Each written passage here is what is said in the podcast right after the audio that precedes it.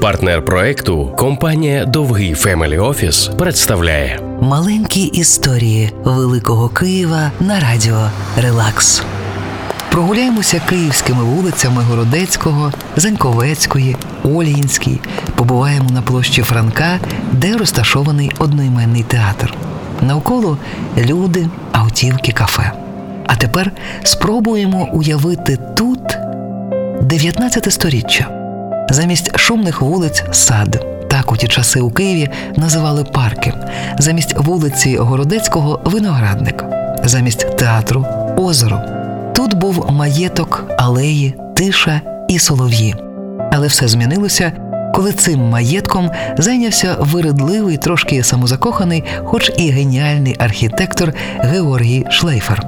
Йому наказали збудувати справжній київський Париж висушити ставок, вирубити сад, і через це Георгій Шлейфер ледь не втратив здоров'я. Місто поставило йому неймовірно стислі терміни.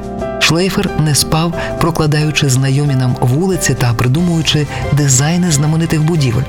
Строки добігали кінця, безсонні ночі давалися в знаки.